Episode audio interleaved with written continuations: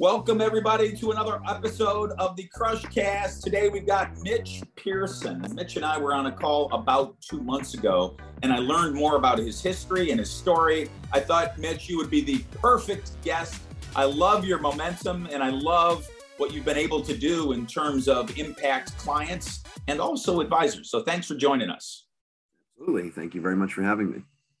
I looked at some of your numbers prepping for this discussion. You started 14 years ago. I've got this informal definition. It is a 10 bagger. Have you ever heard of a 10 bagger? I have not. Okay, so 10 bagger, Peter Lynch called a stock that goes up tenfold a 10 bagger. And so if you convert that to equitable advisors, it is an advisor whose production has gone up tenfold in 10 years. And you've absolutely done that. So you started 14 years ago, and I looked at your numbers. You are now Hallmark three. Last year, in excess of a 50% increase. But could we go back to when you're breaking in the business, 2008, and have you explain, like, what was that like for you breaking in? Well, uh, when I first started, I learned to really hit the ground running and learned to have many, many, many appointments during the week. Schedule, pack your calendar as much as possible, and uh, learned all about rejection and how hard it was to actually write business. But that period of time, I, I really started to learn the business um, and learn stick to itiveness and um, you know and all those qualities that I still you know hold today. But and I feel like I'm only that was only a moment ago, and I, I still hold those the, that time near and dear. Um, but you know, at that time, it was really about um, you know picking up the phone, getting someone's attention, getting in front of them, and um, and seeing however I could best advise them or best help them, try to find those opportunities. So right out of the blocks, it was a focus on activity, and activity. you became really effective at mass volume approaches when did things start to click for you? And did you have a specific type of approach that worked well? I think my third year in, uh, I finally got the hang of it. Um, and I think a few things started to happen all at the same time. Uh, but three years in, I felt like it took three years for my phone to ring. That for the mm. couple of years, uh, you know, I'd pick up the phone, uh, you know, hello, is this, you know, hello, and make sure I got a dial tone there. But after three years, I find that I was getting some more referrals, some more repeat business. The clients that I'd already done work with had some additional business, or you know, there was something else there. Um, so that was a you know a turning point. Um, also, at that time, I started to work with another young advisor who was also about three years in the business, and he and I were able to team up together. And then for me, work became a bit more fun. Uh, you know, so that was a, a, big part of it also. It wasn't just, you know, myself trying to make something happen. Um, we worked with each other day and night. You know, we'd stay in the office till nine o'clock making calls. And, uh, you know, it was that feeling of reciprocity, right? So if I, if I made a couple of meetings and this other advisor only made, you know, one or two, uh, he would, oh, geez, Mitch is carrying the team here. Uh, and then he would close a bigger case than I would, and oh, geez, I can't let him, you know, write a bigger case than I can. And you know, meanwhile, we're sharing everything; it's for everyone's benefit. But it was that feeling of reciprocity and the feeling of, uh, you know, really wanting to to to to help both of us rise. So a couple things happened all at the same time. Well, that was an interesting design. I mean, you hear about accountability buddies, and you hear hear about like the advantages of competition and collaboration, but this one's reciprocity where you felt like you had an obligation to deliver for your partner, that's quite a decision to make, isn't it? So you just decided from now on, we're going to be 50 50? On a certain um, amount of business that we carved out for us to work together.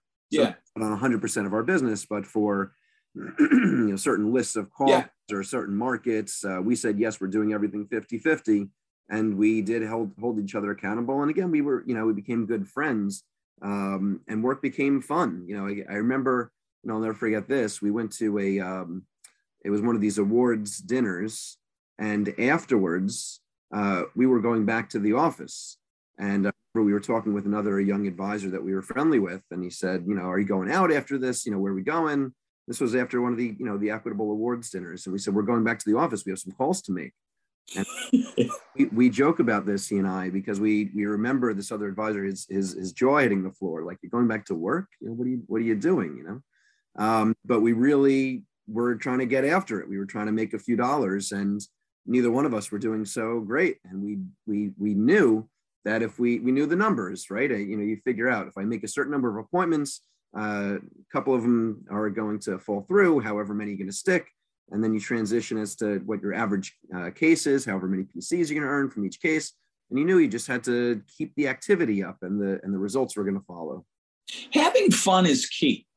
Like stick to itiveness is talked about, but it's easier to do when you're actually enjoying yourself. 100%. And so th- this relationship and this uh, reciprocity that you had with this advisor allowed you to maybe grind it out but enjoy the process. You hear people say that it's a lonely business. The, other, the other question from a few minutes ago is there a specific expertise or approach that you use in client acquisition? Like a specific area where you feel like you've got a specialization? In client acquisition i would say the answer is no. Um, you know you know the the the way that I could being like super thorough. Uh, I mean, look, the the answer is be yourself. You know, be a person. And for me, clients have uh, my client base has grown over the years. I'm not necessarily selling, uh, you know, individuals on you know how I can help them, but I make sure that everyone knows what I do. And I remember that also from literally day one. My manager told me, uh, "You no market, you know, right? I, I, started right out of college, and the first thing you have to do is uh, call everyone that you know and let them know what you do." And I still do that now. Not that I'm actively calling everyone and telling them what I do, but I make sure that everyone around me knows what I do. And at some point, people are approaching me. I mean, whether that's everyone's style or not. I'm I'm more of a um, a soft sell kind of individual, um, and that works for me. And I think that as long as others get a sense of um, that you're that you're a knowledgeable person, someone that they'd like to do business with, um, clients end up coming to me at some point, and I'm not actively you know selling them you say it took about three years before it clicked and you re- like your phone rang and you really felt like you, okay i got this down if we go back to your three years out and you're now not trying to break into the business you have confidence did you have a feel for what the next 11 years were going to bring in terms of professional success how clear was that to you then um my the transition you know so my third year in the last three months of that year, I did just as much business as I did in the first nine months. And I remember that very clearly. And the idea was um, if I could just do that again. And the following year, I did even more, not maybe 10%, uh, actually, it was 10% growth between my third and fourth year. And I kind of figured it out um, I figured if I could just do that again, but but more and better and faster. So I didn't know, and I I had no idea how much business and where I'd be today 11 years ago. You know, even the, last year, I didn't know how well I'd finish the year at the end of the year. Um, you know, so you know, I just keep on working and you know getting after it every single day. So the answer is no. I didn't. I didn't know what the future was going to hold, but I knew that I knew how to grow. I knew how to build this. Um, and I was just going to keep on moving along in that direction. You anticipated a question I was going to ask. I mean, you had north of a 50% increase in a single year. So if we went back to January of last year, you did that was not clear. Like you did not know that going in. I didn't know it would be a 50% increase. I, I knew it would be an increase, you know, where I thought it would be an increase. Um, and really every single year, I think from my second year, uh, I've had growth year after year after year. Um, and there's one year somewhere in the middle. I don't know, maybe it's a transition between my fifth and sixth or sixth and seventh year. I did almost exactly the same amount of PCs, uh, same amount of business. But for me, that was one of my biggest years. because I knew that in that second year where I did almost the same amount, I did so much more advisory business, a significant amount yeah. more in maybe I don't know uh, whatever the amount was. Maybe it drove an extra twenty million dollars or something uh, to LPL uh, advisory accounts, and the trails just hadn't started yet. You know, at least not all of them, not a full year's worth. And I knew that if I just kept up that activity, the following year was going to be that much better. Yeah. Uh, and so on and so forth. And again, I started, you know, that shift of trying to gather reoccurring assets um, whether it's at Equitable or you know uh, LPL or wherever it may be. Um, that idea of reoccurring assets. I didn't want to wake up day one, January one, with with no business. Um, and then also that kind of thing not only helps you with with building my own business and annuitizing my business, but it helps as far as really having a, a client. It's not just someone that you sold something to, now I have an active relationship with that client where I'm speaking to them regularly, regularly throughout the year. And it gives, gives me that much more opportunity for referrals and repeat business and just more rapport, deeper relationships. So all that kind of goes hand in hand. As a final question, I wonder if there is any advice that you were given early in your career that you look back at as particularly good advice that you'd want to pass along? Maybe there's somebody struggling a little bit or somebody that has plateaued. Anything that you'd want to share? Sure.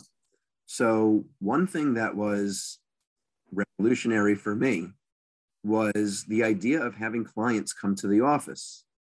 You can say that, and it sounds like such a simple idea, but to say it assertively as if you're i mean you're a businessman right? Like uh, your doctor's not coming to your house at nine o'clock at night you know eight o'clock at night or on a sunday. I mean you're you're a business professional.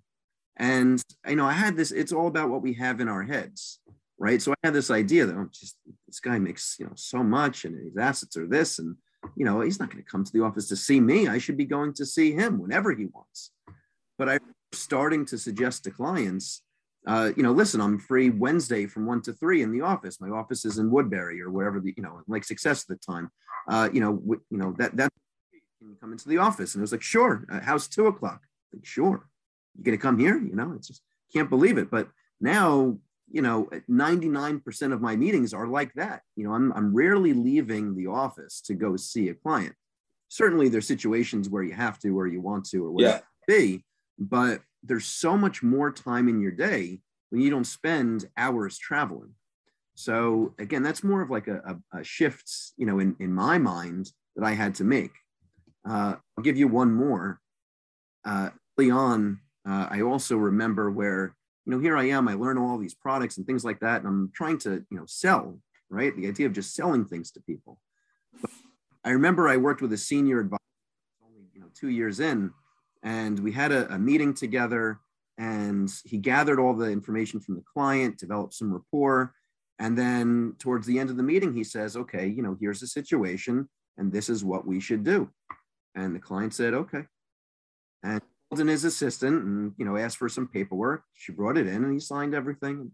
This is what we should do. It's unbelievable. What do you mean yeah. what we should do?